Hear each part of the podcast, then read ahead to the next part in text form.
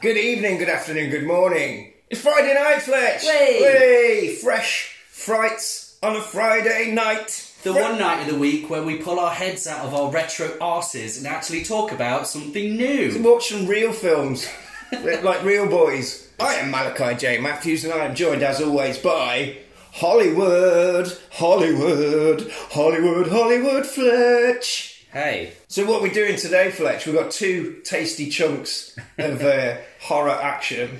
Double, double. okay, well, to start you off, we did uh, Book of Monsters. Yes.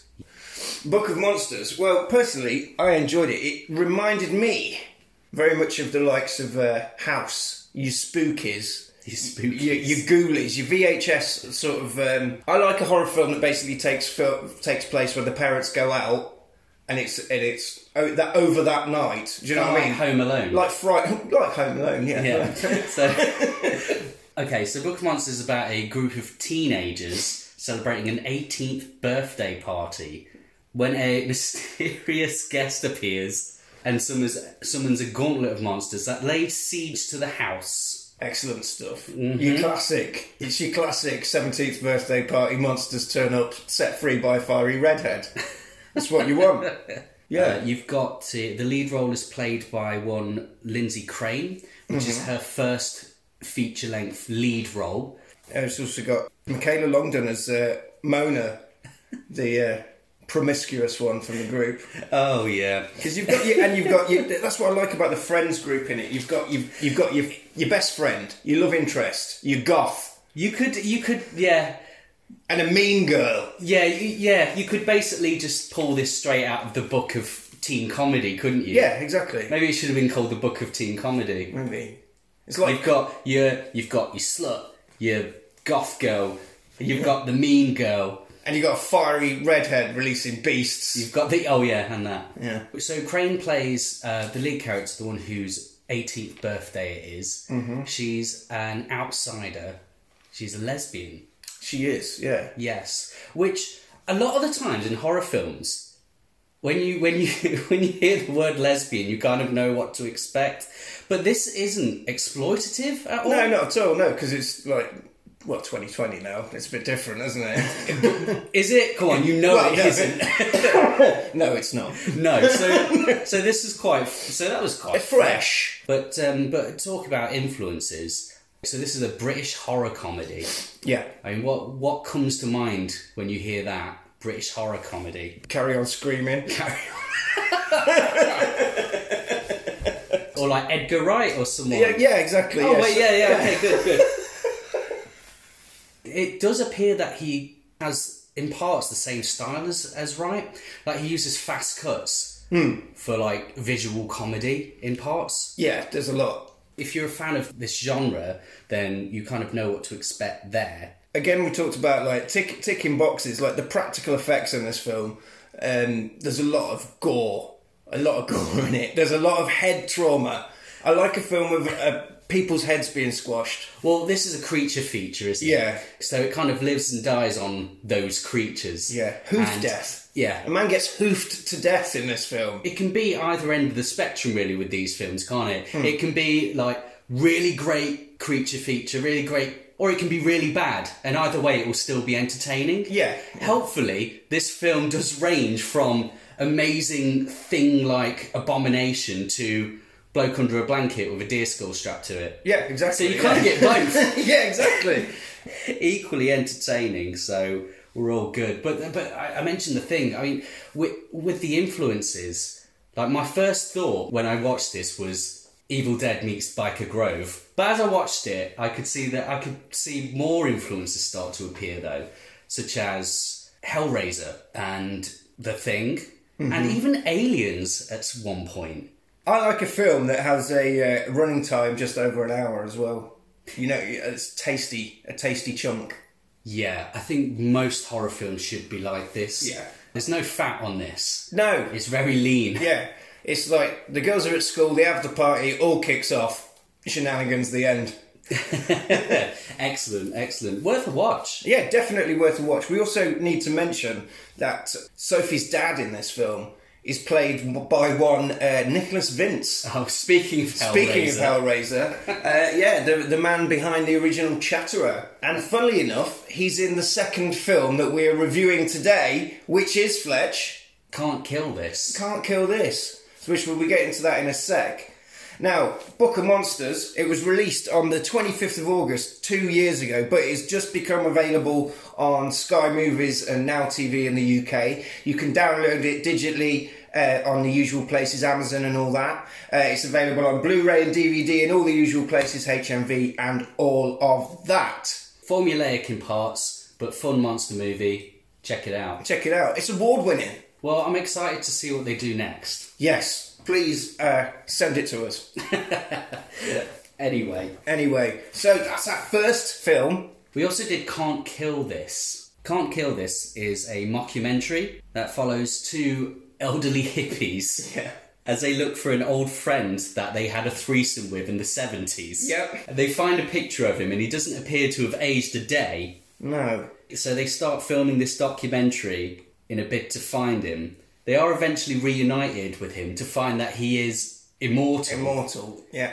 And, he's really bored. yeah, desperately wants to die and they vow to help him. Yeah. I love the premise. Really good premise with this one. Really strong Really premise. good. That such an intriguing premise. I absolutely uh, I was on board immediately with that. And uh, you can you can watch the trailer on YouTube now. It comes out at the end of this month. Yeah, February the 25th. Yeah, and watch the trailer now because it cuts a very intriguing, uh, intriguing thing to it. I'd say well, it's obviously a horror film, but this film is more of a comedy. If you if you like stuff like I mean, it's almost akin to something like The Office or um, Well, it's a mockumentary. yeah, it's in- that in the genre. way, yeah, in the way it's done. And I, I think with with indie films, if you're doing things with a low budget, something like this is the way to go because it's very easy to make it look like a documentary because you know what your brain knows what a documentary is supposed to look like and especially with all these tropes in document real life fly on the wall documentary comedy that we've had for years you know what to expect but it's great It's a strange one. yeah This is one for all the weirdos. yeah. Um, did you enjoy Out this there. one, Fletch? I was watching this one last night and I thought, I bet Fletch is drinking this one down like pink wine. I did. I did. I, it's kind of, it's part part road movie, part horror comedy, and just all surreal. yeah, it's very odd.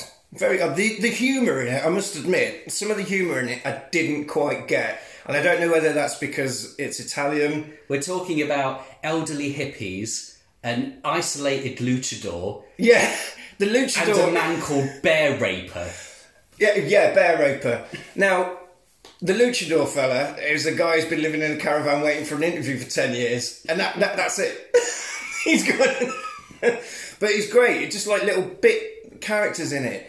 The main, ca- uh, the main characters in it are played by Bill Hutchins, who you'll know from the second and third Human Centipede films. He's the creepy, he's the creepy doctor with the beard that's getting sucked off in a car park in the second one, and he's a prisoner in the third one.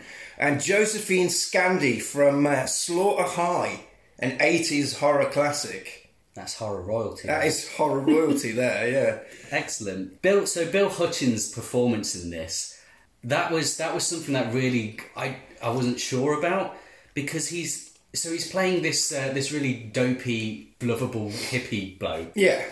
I don't know, the the humour comes across as infantile sometimes. Yeah. Yeah. But it could be argued that that adds to the surrealism of it. I mean, it is very, very surreal. Like, like, like for example, when when they first set off, they meet Bear Raper, and he's just on the side of a pond with a massive monster fish that he's caught, Yeah.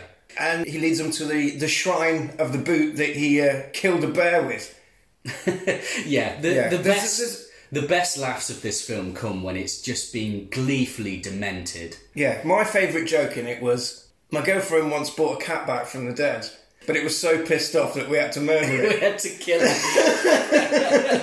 There's some, there are some funny jokes, and you really want it to hold that energy as well. Yeah. But I think during the second act, it, kind of dips. it doesn't manage to hold on to that energy, and it does drop a bit. And when you get to the end, that lost energy just kind of devolves into sadness Yeah. instead. Yeah. So it's a bit of a roller coaster it is. emotionally. for the idea alone and just for those those jokes that do land in it, I would still recommend this. Yeah, I mean Nicholas Vince appears in this one. He, he played a lovely, lovely old care, caring dad in the last film. This one, he's an absolute arsehole. He's a cunt. He's a, he's a film director who made loads of bad ninja films in the Mate. eighties. He's basically Andy Sedaris, isn't he?